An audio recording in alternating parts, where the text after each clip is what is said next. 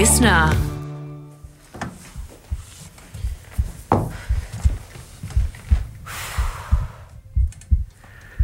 Okay.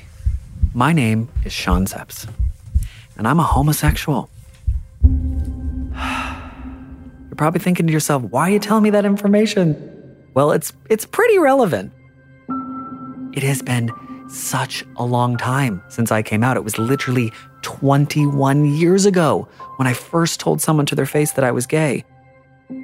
I actually remember it. So I'm painting a picture for you. It's 2000, Bow, New Hampshire, USA. I am crouched quite literally in a closet of my friend's bedroom. And I told her I was gay, and she just looked at me.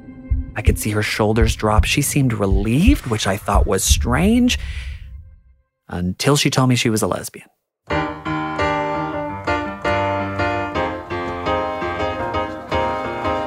So it's been a really long time. It's been literally more than two decades, and I still, to this day, I find myself on a journey of self-discovery. And as a part of that, I have become recently obsessed with understanding more than just the G part of the LGBTQIA plus experience. And that is why I felt I needed to make this podcast. So I'm excited to share with you Come Out Wherever You Are.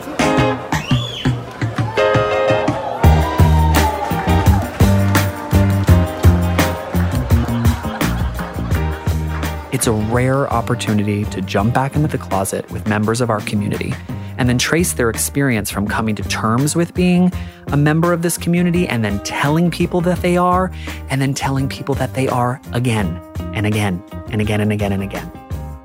Each episode, I'll be sharing stories of the coming out experience told by the people who have actually done it.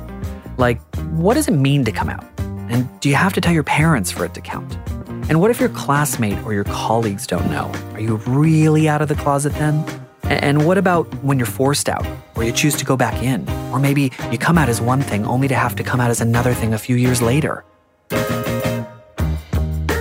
There's just so much to unpack, and I'm gonna dive into this and so much more, asking our community the questions we're all honestly thinking, but we might be too afraid to ask.